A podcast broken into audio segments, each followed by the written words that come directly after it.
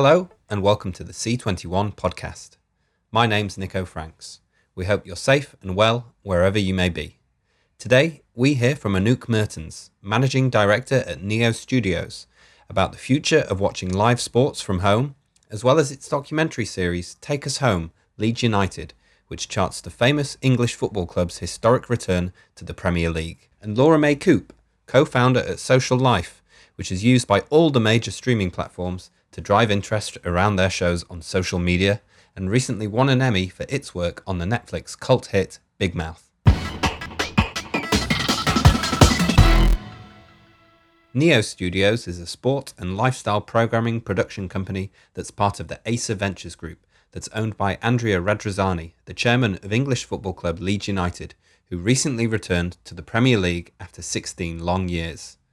The final part of that journey is charted in Neo Studios' documentary Take Us Home, Leeds United, and I caught up with the Prodco's MD, Anouk Mertens, to discuss partnering with Amazon on the doc, as well as the future of watching live sport at home. Amazon has just released the two episodes covering the most recent season for Leeds United. And full disclosure, I'm a Leeds United fan, so I've watched those two episodes already and obviously had a big interest in those. In terms of when you're producing a, a, documentary about a football team, how important is it to appeal not just to the core fans of that football team, but also football fans in general? I think when uh, we started out uh, with this project, we always looked at it in trying to uh, make a story that would appeal to an as broad as possible audience, not only to Leeds fans, obviously they have a special interest in what happens to the club, but also to a broader sports fan. And that's also why looking at the different angles that we used in the series the sport aspect is there of course but you have a big part which is the boardroom the business of running a football club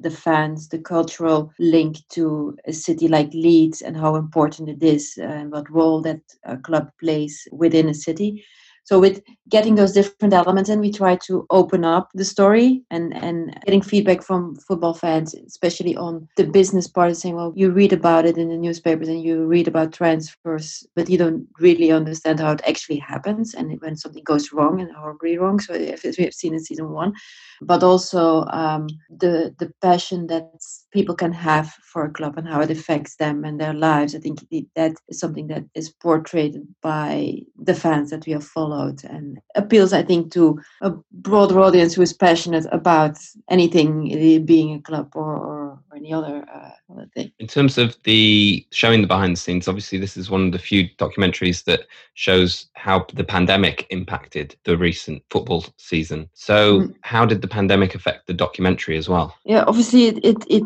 is a big thing in in in the series because it just in general was a big thing in in, in football in general for the club as well. And obviously when you start producing a series like this you try to plan as much ahead as you can. You look for the right characters you plot the storylines but you can never imagine what's going to happen during a season. Obviously you know these games are more important than others and we put more camera crews there and and, and, and stuff like that. But, but when the pandemic hit it was we really didn't know like nobody knew what was what was going to be next. Was football coming back? What would happen to the documentary? Should we just stop and, and throw everything away? was there even a story to be told uh, going forward? So we decided to to continue to keep filming, and it's it, we were there, and, and especially I think for us was very valuable being with Angus, you know, getting his insights and and really on at the moment understanding what nobody knew and he didn't know what he was going to do and, and and getting that feeling was was very important. And now looking back at the empty streets of leeds and and that i think are very powerful images and also showed how desolated everything was. And and for us it, it made a big part of of the story and we we really wanted to tell that. And, and and i'm glad we did so and then when football came back in a different way obviously made us think for how do we you know continue and how do we wrap this up. So um, yeah it was challenging but at least i think we we are glad we didn't stop and continue to shoot. Tell me about the partnership with amazon and how that works because obviously they've got their football brand, I guess, franchise, All or Nothing. So, how does it fit in with that? And also, I understand the documentary is also available for broadcasters to acquire. So, how did that deal work out in terms of Amazon not necessarily wanting exclusivity? When we started out two years ago, and I think we from a production point of view, we had decided to, to, to make this documentary because we felt that there was an interesting story to, to be told. With Andrea acquiring the club, Bielsa coming in as a trainer, uh, you felt that things were moving and changing, and we felt it was an excellent opportunity to portray this, the coming season. After that decision, we, we engaged with a conversation with Amazon saying, well, we are going to make this story, and it's called Take Us Home because we believe that Leeds is on its way home and and are you interested? So we had uh, some very good sessions with amazon on that. They also were involved in just following you know the from a creative point of view.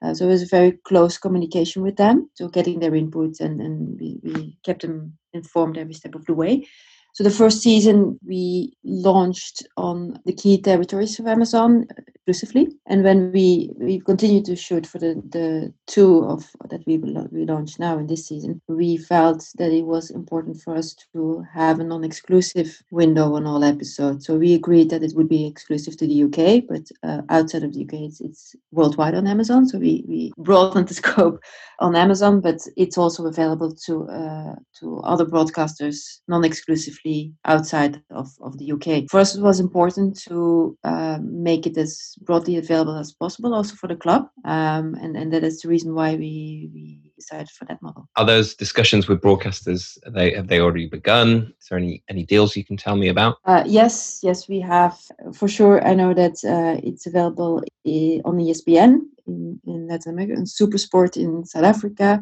It's in Scandinavia, um, so Finland, Denmark, Sweden. Um, we did a deal in Holland with Ziggo. There, there are deals coming in almost every day now, um, which is great. It's important to, to get it out to you know the Leeds fans, but also broader fans outside of uh, the UK. And we're seeing football documentaries evolve from being fly on the wall documentaries where you see the warts and all failures of certain football clubs and their demise to them being a lot more polished and a bit almost like advertorial or adverts for the mm-hmm. football club. What's the balance you look to strike in between making sure that the documentary isn't seen as an advert for a club, given that the company you work for is the production arm of the company that also owns Leeds United? I think we had some extensive and honest discussions at the beginning of the shooting two years ago because to be honest, the club and Angus wasn't really keen on us doing a documentary, which which I understand their business is not being uh, actors and they just want to you know perform on, on, on the soccer field. So which which which we got. I think we we had lengthy discussions on what to portray and what uh, what we felt was important. Because for us from a documentary point of view and regardless of any link we wanted to tell an interesting and an honest story. And if that means that there well you know there are going to be setbacks in the season and you know that things can go wrong and we uh, said we're only going to do this if we are allowed as well to portray that because we're not in this to make just a promotional story. And and and, and also as i said before in in that construction of those storylines amazon was involved as well and we had we had very open discussions. I think we, this is an interesting storyline, and if we had the whole Spygate thing happening, obviously we had and then James transfer that went wrong, and we was like, oh, ah, do, do, we want to show this? So, yes, we need to show this because this is what makes it an interesting story, and you shouldn't look at it as failure, but at least people would understand how it actually works, and that you really try to make it work but it didn't and that's even more valuable than just cutting that kind of story out and so it it it has been a constant debate. I think we think it's important to be there also when when things get tough. And obviously, season one ended in dramatically for the club. But in all honesty, and Angus doesn't like me saying this, is from a documentary point of view, it's the best ending you could have knowing where we are now of course. And and it was tragic but it was also very i think very beautiful and very emotional. And i mean i'm not i'm not a leeds i wasn't a leeds fan uh, but it made me cry as well because you feel the passion of everybody and the, the resilience of everybody standing up again after such a film and saying we're going to do this again. And and i think that makes it for me a beautiful story. And and although most of the people in the club didn't want to watch the, the last episode they only watched it now. Uh, knowing what what the what the result was of, of the second season. But it's it's it made it a balanced story and and I think that that for me personally was was important that we were, were, able to do so. And and for Andrea, basically nothing was off limits. On the contrary, so he's a very open person, and well, you come in and film anything you want. So tell me about Neo Studios strategy in general. So how are you looking to work with TV companies and other sports companies? Yeah, we are a fairly new production company, and and and Leeds is uh, one of our first first bigger projects that we've done. Obviously, we produced we call 360 formats for 11 sports or channels. a program called Mission Messi about a young journalist on his mission to actually interview Messi, which lived on, on, on Facebook, social media, and then evolved into a full length documentary what we tend to focus on is try to tell good human stories. Obviously, we are doing a lot of sports content, but it's not about the sports. It's always about you know the people involved in the and, and they are the one they are the ones that make you and enable you to tell interesting stories. And when there was the thing that we did on Messi, it's all about this young guy who has this big dream in getting to Messi, and it's all about him and not about Messi actually. and if you look at the Leeds documentary, it's about the fans. It's it's Victor, it's Angus, it's all those people who are so passionate about getting this club where it belongs that makes it interesting. In i think in any story that we want to tell we are looking for that angle. One of our next projects we're going to do a documentary on sumo in japan but we're going to follow the non to the hawaiians that became big in sumo uh, in japan. And, and there are some really interesting and very tragic stories uh, we told we tell from those persons not for the sport but how they lived it and and, and became who they who they became in, in, in sumo. So um, that's what Neo is, and that's what we want to do in the future. And take me through how the pandemic is affecting deals for sports rights, because I remember at the beginning of pandemic in March speaking to analysts this was when sport had had to stop, and there were real worries about people cancelling their TV subscriptions because of the lack of live sport. But obviously, we've seen football, among many other sports, being able to find a way of going ahead. And it seems to be, touch wood, a workable solution to showing live football games, but obviously imperfect without the crowds being in there. How long do you think that can continue? And how is the lack of crowds impacting the value of sports rights? Yeah, it's a very good question. um, look, because I'm I'm obviously with my 11 sports hat on, involved in in a lot of the, the complexity and and the consequences we had to deal with during during COVID. Because when all live games stop. And when you are a platform that lives and breathes on subscriptions on live sports, obviously you have a problem. And and what we try to do during that time is actually try to be creative, not only you know on on reruns and and repackaging content that we had, but also focused a lot on esports. So we had a lot of esports events that were also well received, and and from that perspective, we did a lot of esports across all the territories that we we were active in, and this also became a big part of our future strategy so we're building a vertical around around esports uh, in, in general. Obviously, we were very happy when when live sports returned, and we felt as well from our fans that they were really longing to get to get live sports back. Obviously, there are a lot of techniques to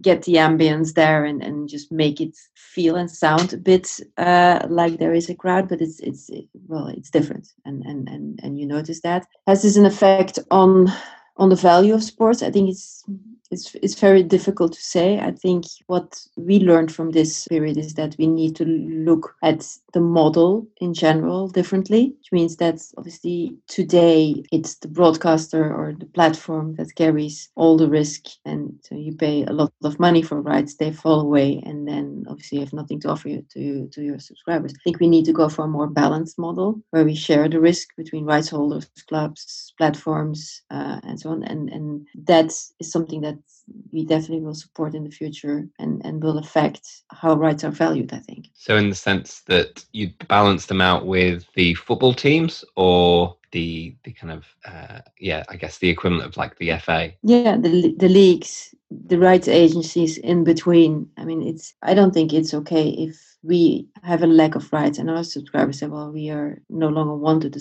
subscribe, that we continue to carry the full risk on those rights. Because some rights holders just came back and said, well, okay, we don't have any any rights that we've given you, we're still charging you technical costs and rights costs. It's like going, this is a weird way of looking at it but i think i think this needs to be more balanced and i think a lot of people feel that way. So it will be very interesting to see what's going to happen in the next months and years on on on that whole ecosystem and how that that's going to evolve and going to work because we, we, can't predict what's going to happen but for sure the, the thing that we have learned is that we can't be sure of anything in the future. And so crowd noise is uh, one of those aspects you mentioned in terms of the recreating the ambience. Are there any other technological innovations we can come to expect further down the line if crowds aren't able to, to get into football games in future? And some of the things that we have done a lot in, in Belgium, Portugal, for example, is add another layer which we call watch together. It's it's you could create your own virtual living room with with fans and your family and friends and watch a game together, which gives you, although everybody at home, a different way of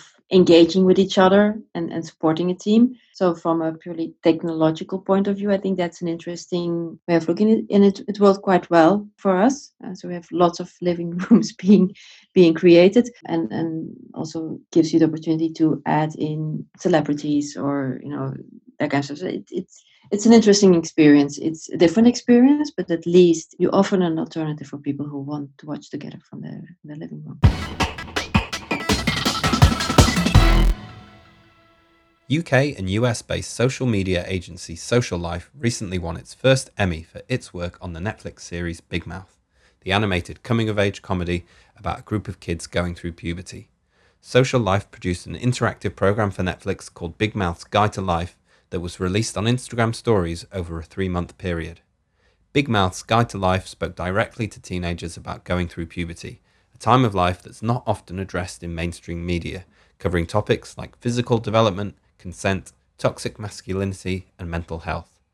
Laura May Coop, co founder at Social Life, spoke to me about the importance of social media to a show's success on streaming platforms and why speaking with an authentic voice online is key to striking a chord with young people. I'm Laura May Coop. I'm the co founder of Social Life, uh, which is now part of the Jellyfish Group. And we started Social Life six years ago. I started it with my BBC Radio 1 colleague, Alistair Parrington. And uh, we realized there was a giant gap for a creative studio just focusing on social. It was all done by PR companies adding a social arm or digital agency, not really understanding what social was, you know, how to do it properly. So, um, yeah, we jumped ship from the BBC where we got to learn so many valuable lessons. We took the the social audience from you know thousands to millions during our time there. Neither of us came from an agency background so we just did things the way we thought they should be done. And um, yeah that was quite revolutionary for many people. I'm a lgbtq plus founder and naturally i attracted people within the lgbtqi community. And we always approach whatever project we're working from in a two pronged approach approach. One is innovation and reward. So we always look for what's next or what's coming up or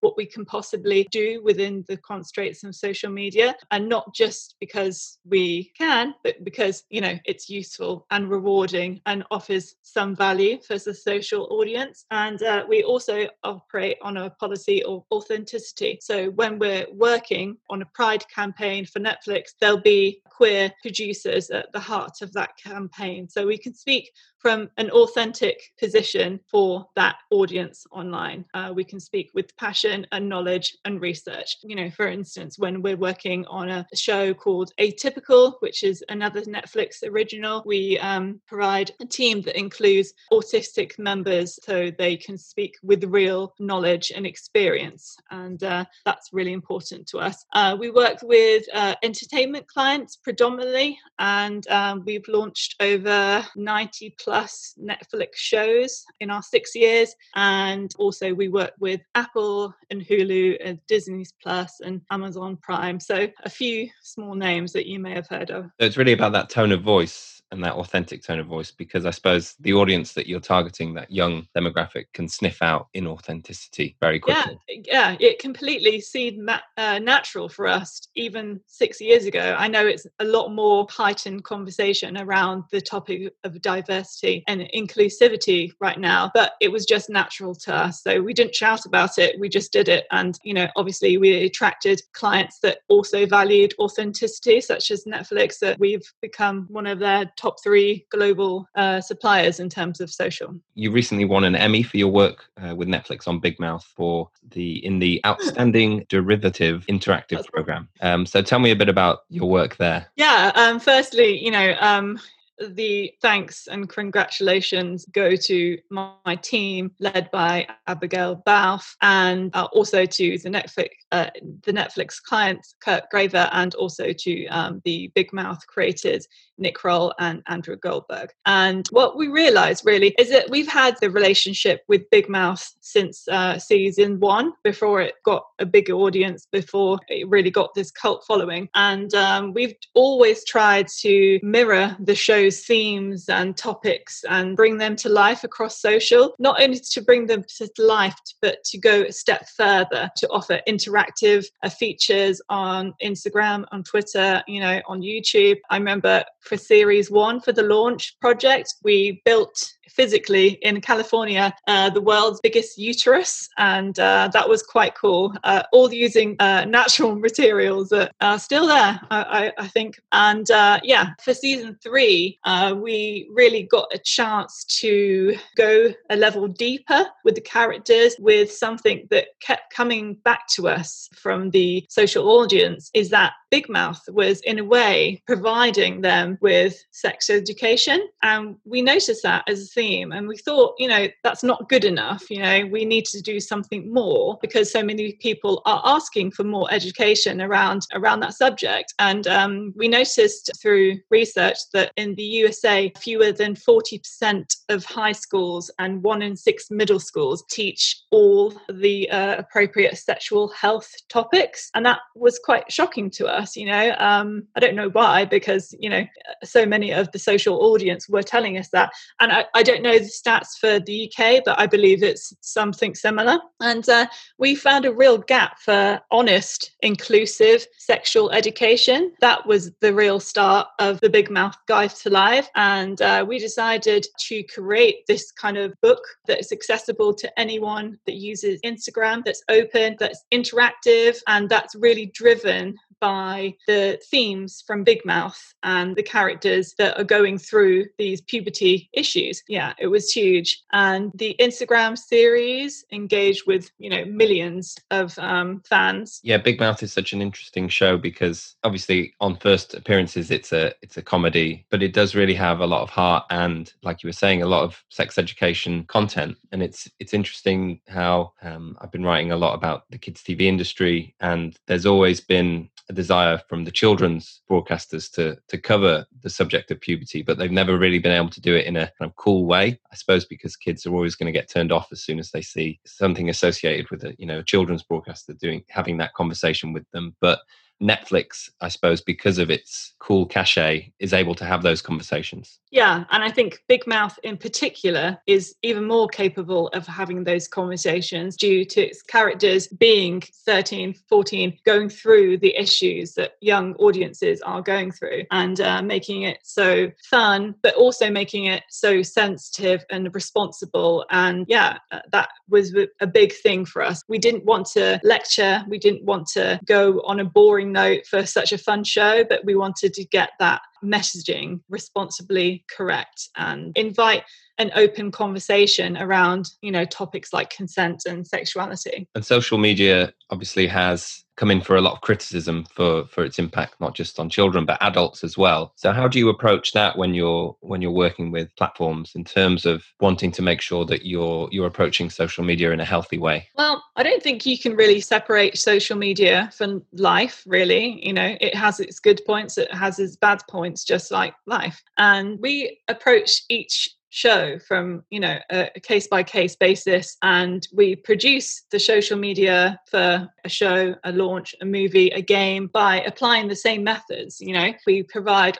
passionate authentic voices and we always provide some kind of next level that you can't get from the movie, game, TV show. And we always try to be playful, to interact with people in a meaningful way, to create those connections that people value. And regardless of the demographic, we always try to show them something that they haven't seen before, which, you know, creates joy and delight and surprise. And uh, we are renowned for that around the world. And um, yeah, it's, it's great. And do you have an insight into how platforms like Netflix and others that you work for value social media in the sense that it will potentially be the difference between renewing a show for a third season and it being cancelled after a second season, depending on how well it's doing on social media? They certainly do value uh, social audiences because it's so close to the natural organic audience and it, the crossover is extreme. You know, with the Guide to Life, you know, we did a sentiment analysis and um, talked to lots of fans, and almost 7,000 fans said that the Guide to Life helped them to spark a conversation with a loved one. You can't really put a value on that because it's so important that people go away with this, not just as a disposable exercise in scrolling through Insta or Twitter, but actually taking it into the real world with their friends and family and making a difference. I think that that we always try and strive for that difference, and that is certainly something that Netflix and you know other broadcasters value. And broadcasters are desperate to engage more and more with young viewers, which they've seen kind of disappear from from their services in recent years. To what extent is it as simple as hiring an agency like yourself to draw in potentially younger viewers? Or is it the content that has to come first and they have to change the kind of content that they're producing? I think that's a very good question and multi-layered in my response. And i think that historic broadcasters um, we work with you know loads of traditional broadcasters as well as the streaming services uh, you know the, the recently launched ones. And uh, yeah I, it has to start with great content, which obviously no one goes out to make bad content and um, no one goes out to make a bad show. But it's a balance, I suppose. Once the content is there, then we, an agency like ours or a social media team in house, can pull out the moments that they think will be fire starters online and make complementary content around those moments. And even when this season is off air, because young viewers in particular like to binge watch the show maybe in the first day. So we know that people will not watch an episode a week unless they're forced to. And that tends to weaken the passion, the fandoms around those shows. But what we can do is extend the narrative, is do things like Big Mouth Guide to Life or any of the other shows that we produce socially. We can pick out the characters, the themes, the topics, and apply those to other storylines that sit adjacent to, that aren't exclusive to, and uh, make them into characters that you carry with you, not just you see for an hour a week. Laura May Coop from Social Life. That's all for this episode. There'll be more from the podcast tomorrow, but in the meantime, stay safe and stay up to date with all the latest developments by following C21 online, on mobile, and on social media. Thanks for listening.